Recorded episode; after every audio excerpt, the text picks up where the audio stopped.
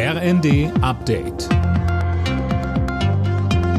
Stündlich neu. Auf den Punkt informiert. Ich bin Sophie Seemann. Guten Morgen. Der ukrainische Präsident Zelensky rührt die Werbetrommel für einen EU-Beitritt seines Landes. In seiner Videoansprache sagte er am Abend, ein Beitritt der Ukraine wäre nicht nur für sein Land positiv, sondern auch ein Gewinn für die EU. Ex-Kanzlerin Angela Merkel hat die Entscheidung verteidigt, die umstrittene Ostsee-Pipeline Nord Stream 2 trotz der russischen Annexion der Krim zu bauen. Jana Klonikowski.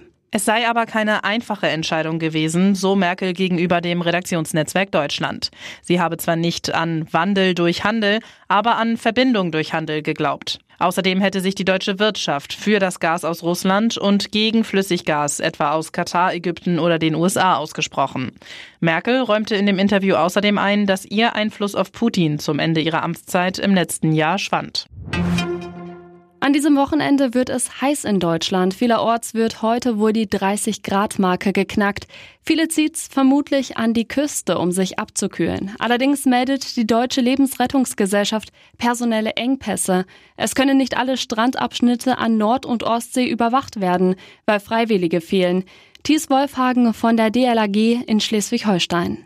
Wir empfehlen für den Besuch am Strand allen Badegästen aktuell. Informieren Sie sich, schauen Sie vor Ort, äh, wo die Strände bewacht sind, wo Rettungsschwimmerinnen und Rettungsschwimmer im Dienst sind und dann suchen Sie sich am besten für einen sicheren Badespaß die Strandabschnitte raus, wo Rettungsschwimmer im Dienst sind und wo Sie dann auch unter Bewachung schwimmen und baden können.